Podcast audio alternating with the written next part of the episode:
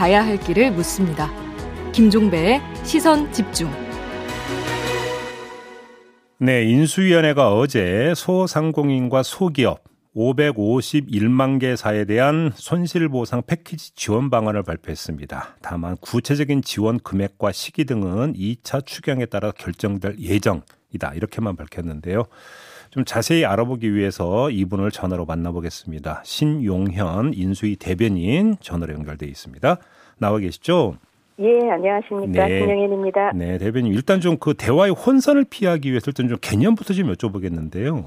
네. 인수위에서는 피해 지원금이라는 개념을 썼더라고요.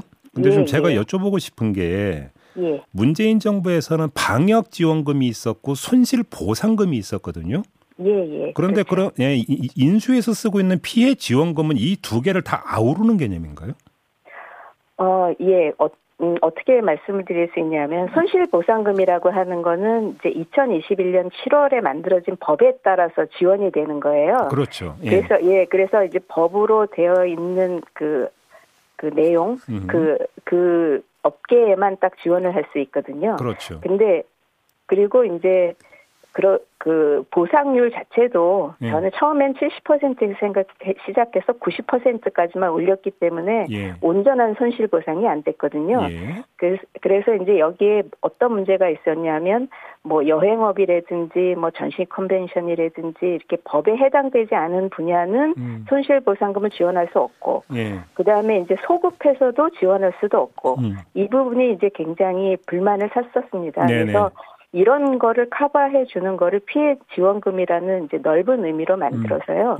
법으로 지원할 수 있는 거는 지원하고 그 외에 지원하지 못했던 이제 사각지대라든지 그다음에 이제 그 소급해서 지원해야 되는 거는 법을 소급할 수는 없기 때문에 그걸 피해 지원금이라는 개념으로 보상을 하겠다, 그렇게 이해하시면 되겠습니다. 그러니까 중간 정리를 하면 지금 손실보상법에 따른 손실보상금은 별도로 다시 지급할 계획은 없다로 이해를 하면 되는 거잖아요, 그러면. 그렇죠? 그거는 이제 법에 따라서 지급이 되는 거죠. 손실보상금은 법에 따라서 지급이 되는 거고, 그거는 이제 법에 어떻게 어떤 영역, 뭐 예를 들면 집합금지의 명령에 해당됐던 업종에 대해서 뭐 몇 %, 이렇게 할 수 있기 제가 때문에 제가 이 질문을 드린 이유는 어제 인수위 발표를 보니까 소급 적용은 안 하는 걸로 일단 좀 정리가 된 것 같고, 그 다음에 100% 근데 또 이제 100% 손실 보상 이야기는 나왔거든요. 그래서 이건 어떻게 정리가 되는 겁니까? 그래서 손실 보상금은 소급 적용을 못 하기 때문에 소급 적용 못하는 부분은 피해 지원금이라는 별도의 이름으로 지원을 하겠다 하는 겁니다. 그래서 대원칙이 온전한 손실 보상을 하는 거거든요. 그러니까 그래서 이제 아까 제가 드렸던 질문이 바로 그건데, 그러니까 피해 지원금이라고 하는 거에 이게 다 그러니까 포함이 된다고 보면 되는 거죠. 이해를 하면. 전체적으로 보면. 그런데 이제 저희가 항목을 손실보상금은 법에 의해서 지원해야 되는 거기 때문에 예산 항목상 손실보상금 예산은 따로 있을 거고 그 더하기 피해지원금이라는 그 예산 항목이 있겠죠. 자, 강론으로 들어가서 일단 그 영업이익 감소액 총 규모를 한 54조 원으로 추산을 했던데요. 이 어떤 근거로 이렇게 지금 그 계산을 한 건가요? 이게 뭐 국세청하고 중기청, 고용노동부 자료를 다 받아서 조사를 한 거로 알고 있습니다. 그래서 제가 이제 저도 이게 궁금해서 여쭤보니까 2019년을 이제 기준으로 해서 2020년, 2021년 그 영업 그 이익액이 얼만큼 줄었는지를 계산을 해냈다고 합니다. 그래서 그렇게 해서 나온 게 이제 54조로 추산이 된 거고요. 이 말씀 주신 것처럼 한 551만 개사의 그 데이터를 더한 거죠. 근데 아무튼 근데 어제 인수위가 밝힌 이제 큰 틀은 이 피해 지원금을 차등 지원한다라는 거잖아요. 그렇습니다. 차등 지원을 그 선택한 이유하고 그러면 어떤 기준으로 그러니까 이게 나누겠다라는 계획인가요? 그러니까 여태까지는 이제 현 정부에서는 정액 지원을 했잖아요. 그러니까 뭐 100만 원씩, 뭐 300만 원씩 이제 이렇게 했는데, 이게 이제 사실은 손해를 많이 보신 분도 있고, 뭐 좀 적게 보신 분도 있고, 이런 거가 있기 때문에 실질적으로 피해를 본 만큼을 보상하는 거를 원칙으로 한 거거든요. 그러다 보니까 이제 차등 지원을 하겠다. 그러니까 손해를 많이 본데 예, 지원은 저기 지원을 많이 하고, 예. 그 다음에 그동안에 손해를 봤는데도 불구하고 지원을 받지 못했던데도 지원을 하겠다 하는 게 이제 대원칙입니다. 그러면 일단 궁금한 게 윤석열 예. 당선인이 대선 과정에서 이제 그 1,000만 원 지급을 그러니까 약속한 바가 있잖아요. 예. 그래서 이제 예. 많은 언론은 어떤 식으로 계산을 했냐면 예. 문재인 정부에서 지원금으로 한 번 100만 원, 그 다음에 300만 원을 지원을 했기 때문에 예. 예. 그러면 1,000만 원에서 400만 원을 빼고 600만 원을 일괄 지급하는 것으로 다 그렇게 생각을 했었는데 어제 차등 지원 카드가 나왔거든요. 이게 그럼 예. 입장을 바꾼 거라고 봐야 되는 겁니까?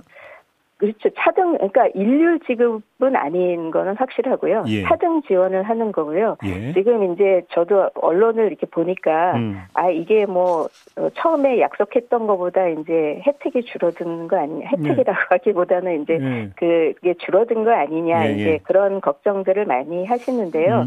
어쨌거나 저희가 준비한 안을 지금 뭐 구체적인 액수를 얘기를 하지는 못하지만 예. 현 정부가 지원했던 규모보다는 훨씬 두텁고 또 넓게 지원을 한다는 지원하는 안이 마련이 돼 있고 또 아까 이제 말씀드렸던 것처럼 그동안에는 지원받지 못했던 사각지대가 굉장히 많았었습니다. 예, 예. 그래서 이제 그런 쪽에 한 수십 업종에 대해서 피해 지원금이 신규로 이렇게 지원될 것을 이제 검토하고 있고요. 네. 그다음에 기존에 이제 아까 말씀드렸지만 법에 의한 손실 보상금 경우도 이제 보정률이 뭐 맥시멈 90%밖에 안 됐지만 지금 그것도 100%로 상향하려고 하고 있고 네네. 그리고 분기별로 주는 지급 하한액이 있습니다. 대부분의 네네. 이제 소기업이 이 액수가 워낙 작기 때문에 하한액을 받는 분들이 굉장히 많았거든요. 근데 그 하한액도 좀 대폭 올리기로 했습니다. 그래서 그 구체적인 내용이 사실은 추경이 확정이 안 됐기 때문에 네. 그 말씀을 못 드려서 이제 이런 오해들이 생길 수는 있는데요. 뭐 저희가 다시 말씀드릴 수 있는 거는 기존보다는 훨씬 더 좀 그 대상도 넓어지고 더 두텁게 지원한다. 지원도 네. 두터워지고 그렇다고.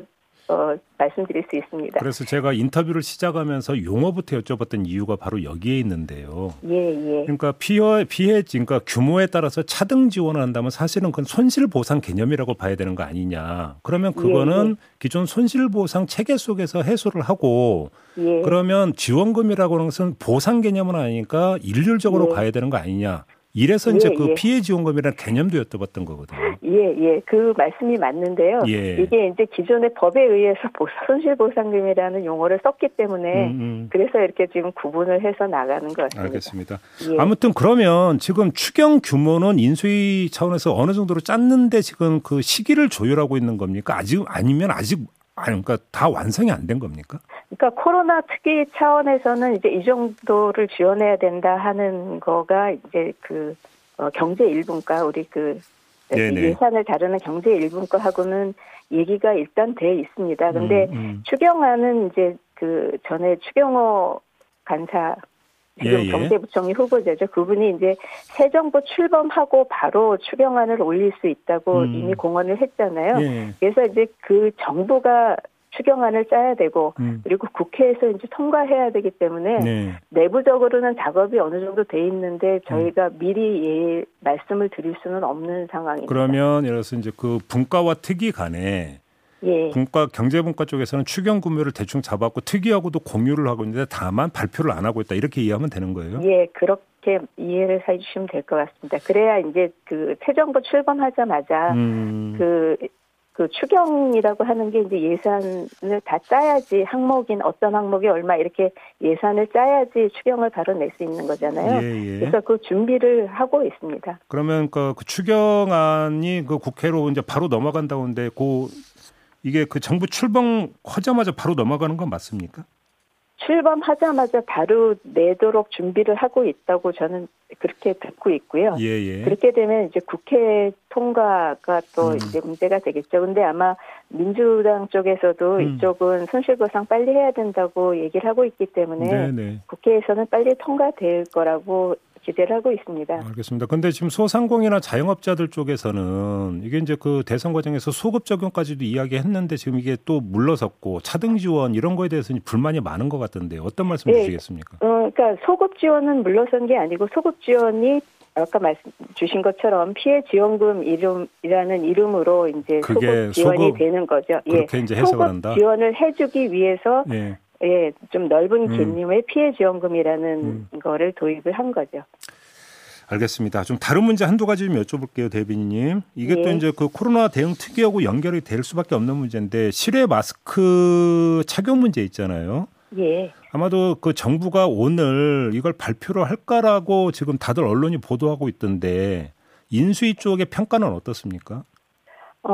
저희 인수위에서는 사실은 실외 마스크를, 그러니까 마스크 프리 선언은 조금 좀 신중하게 해줬으면 좋겠다 하는 의견을 이미 이제 말씀을 드렸고요. 네.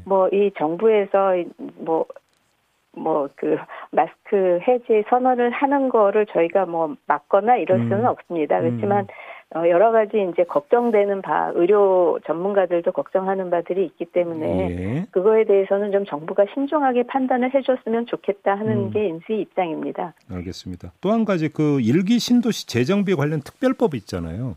예. 이것도 지금 인수위 차원에서 지금 거의 준비가 거의 끝나가고 있는 상태입니까?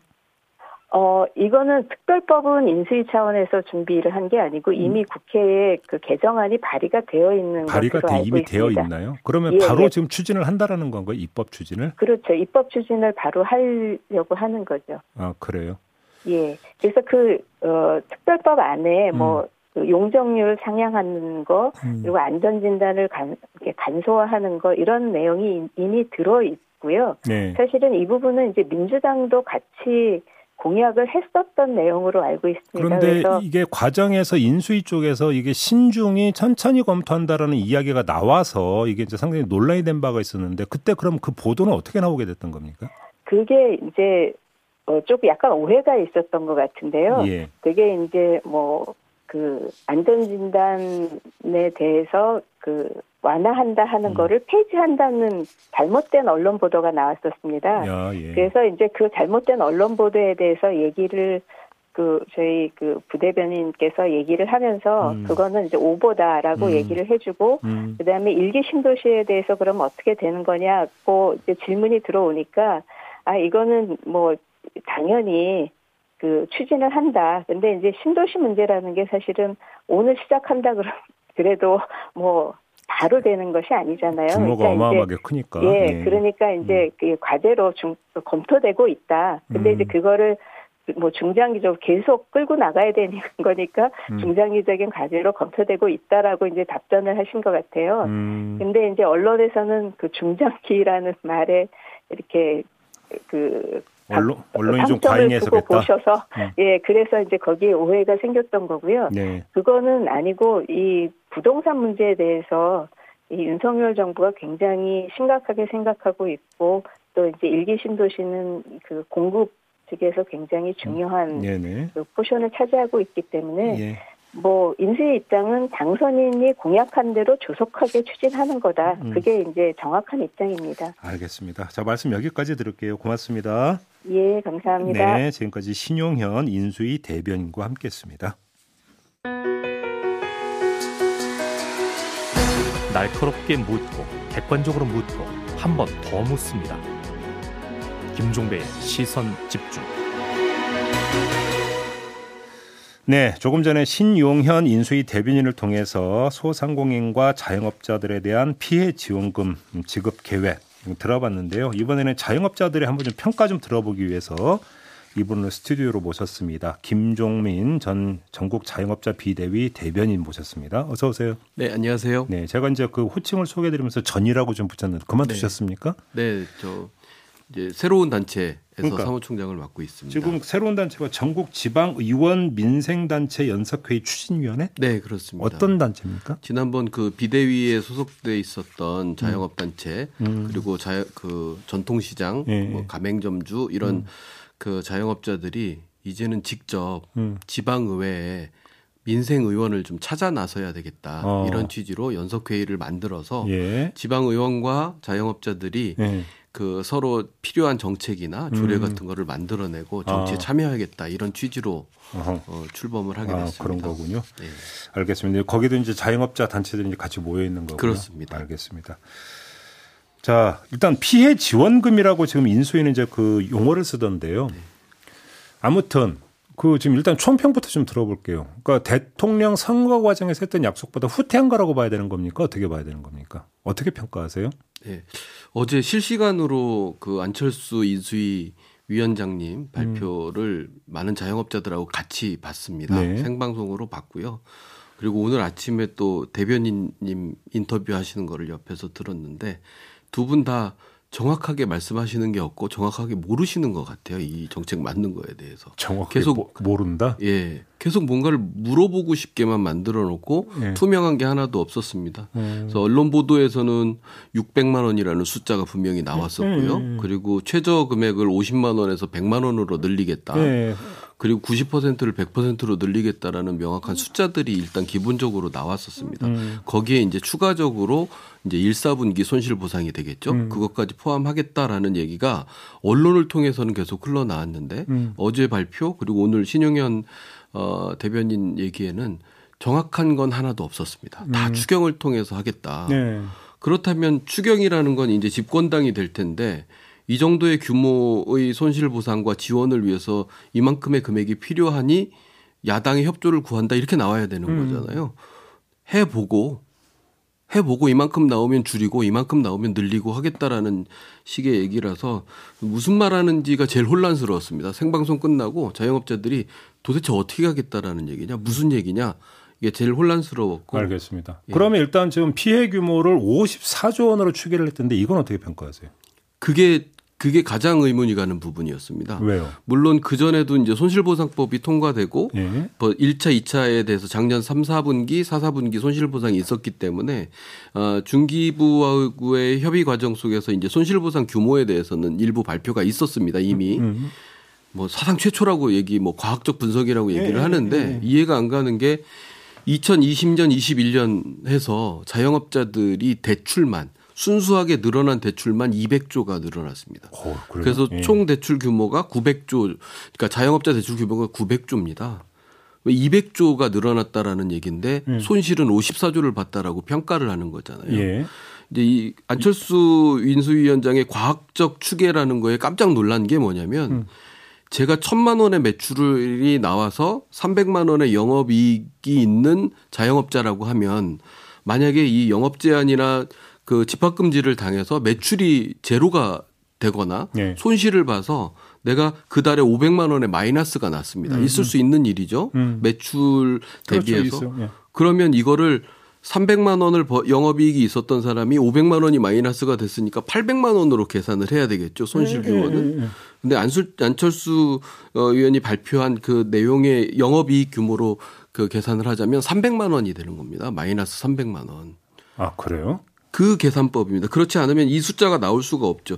그럼 54조 손해본 사람들이 왜 200조를 대출을 받습니까? 그럼 훨씬 지금 규모를 축소해서 발표했다? 축소가 아니라 계산 방법 자체가 그냥 탁상에서 계산한 어제 발표 브리핑하는 거 자체도 사실 뭐 대학생들이 과제 발표하듯이 한 2~5시간 준비하면 할 수 있는 PPT 자료를 얘기하는 것 같은데 너무 혹평을 하시는 거 아닙니까? 아무것도 없었으니까요. 그래요? 네, 이거 가지고 평가하는 게 오히려 언론들이 이걸 가지고 유추해서 발표하고 현장에서 질문하는 그 기자들의 질문에도 정확한 대답은 하나도 없었습니다.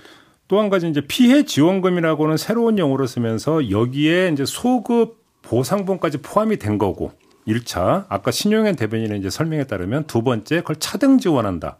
이건 어떻게 받아들이십니까?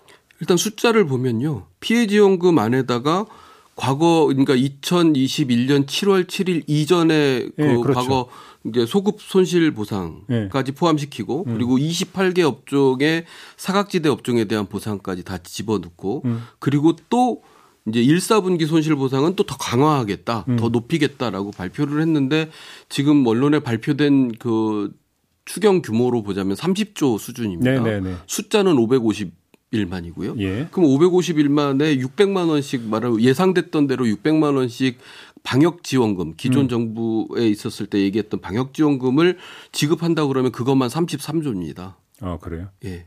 그것만 일괄 지급 600만 원씩 551만 개. 자영업자한테 지급한다고 그러면은 그 예산을 다 쓰고도 아무것도 못 하는 거죠. 일괄 지급하고. 차등 지원한다는데요. 그렇죠. 그럼에도 불구하고 그걸 또 차등 지원으로 돌리겠다라고 얘기한다라는 건 예. 지금 얘기했었던 건 그냥 말잔치에 불과하다는 거예요. 구체적으로 나와야 되는 겁니다. 이 그 28개 업종이라고 말을 했는데 여기도 뭐 똑같이 지급해 주겠다. 손실 규모를 과학적으로 판단해서 손실 추정하겠다라고 했는데 가장 놀라웠던 건 어제 그 인터뷰 말미에 발표 말미에 그 담당했었던 장상윤 그 특위 정책지원 단장님께서 예. 이걸 구체적으로 세부적으로 계산해서 손실보상을 하는 건 불가능합니다라고 대답을 했거든요. 아, 그랬나요? 그러니까 이런 과학적인 손실보상 추정은 이제 발표할 때 우리 이렇게 고생했습니다라는 걸 강조하기 위한 얘기 말고 이게 그렇게 추정해서 과연 어디에 반영이 됐는지에 대해서는 전혀 나오지 않았다. 아니 근데 이 발표가 있기까지에는 소상공인이나 자영업자들 뭐 관련 단체들하고 얘기가 있었을 거 아닙니까? 저희들도 그 얘기를 들었고요. 그 인수위 일정 확인을 해보니까 예. 이제 2개 단체하고 같이 미팅을 하신 걸로 보여집니다. 외식업 중앙회 중심의 단체하고요. 예. 소상공인 연합회 중심의 단체하고 미팅을 하셨는데 저는 그분들이 충분한 의견을 전달했으리라고 생각합니다. 자영업자 현실을 정확하게 전달을 했을 텐데 만나서 나온 결과물이 사실은 지금은 아무것도 알 수 없는 상황이고요. 예. 예. 그리고 추경을 통과한 다음에 과연 어떻게 할 건지 계속 예, 한 마디 더 말씀드리고 싶은 건 아까 신용현 인수위 대변인께서 법에서 불가능하다 이렇게 얘기를 했는데요. 저희가 그 앵커님하고 그 계속 소급적인 말씀하시는 예, 거죠. 예. 입법 얘기를 계속 했었잖아요. 예. 그때 저희가 끝에 아슬아슬하게 받아냈던 게 부칙이었습니다. 충분한 보상, 기간을 적시하지 않고 충분한 보상을 하겠다라는 약속을 받아냈고 그 안에 손실보상 책정위원회가 또 꾸려져 있습니다. 그 부칙을 활용하면 된다. 그렇죠. 법안에서 충분히 활용할 수 있다. 굳이 이런 꼼수 쓰지 않아도 이런 건 충분히 받았습니다. 지원은 계속했었고요. 7차례 중에서 5차례는 지원이었습니다. 네, 그렇죠. 네, 알겠습니다.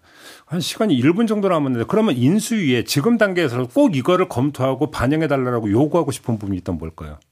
구체적으로 하라는 거죠. 구체적으로. 발표를 이렇게 두루뭉술하게 해서 발표하는 본인도 모르고 듣는 자영업자도 모르고 해석하는 기자들도 모르게 할 게 아니라 구체적으로 정확하게 해야 평가가 가능합니다. 네. 지금은 평가할 수준이 아닙니다. 그래서 피해받은 저는 차등 적용도 찬성하는 입장입니다. 그래요? 그렇다면 정확해야 되는 겁니다. 그래서 손실보상이라는 게 원래 그렇습니다. 교통사고가 나서 상대방에 피해를 줬으면 피해 준 만큼 보상해 주면 되는 거거든요. 그렇죠. 그렇죠. 근데 그건 또 불가능하답니다. 네. 그럼 뭘 가지고 또 차등 적용을 한다는 건지 얘기를 해 주셔야 됩니다. 그러니까 결국은 손실보상제를 둘러싼 그 긴 기간 동안의 논란을 지금 다시 반복이 되고 있는 거예요. 네. 똑같은 얘기를 본질적으로 반복되고 있는 것 같은데. 그렇습니다. 알겠습니다.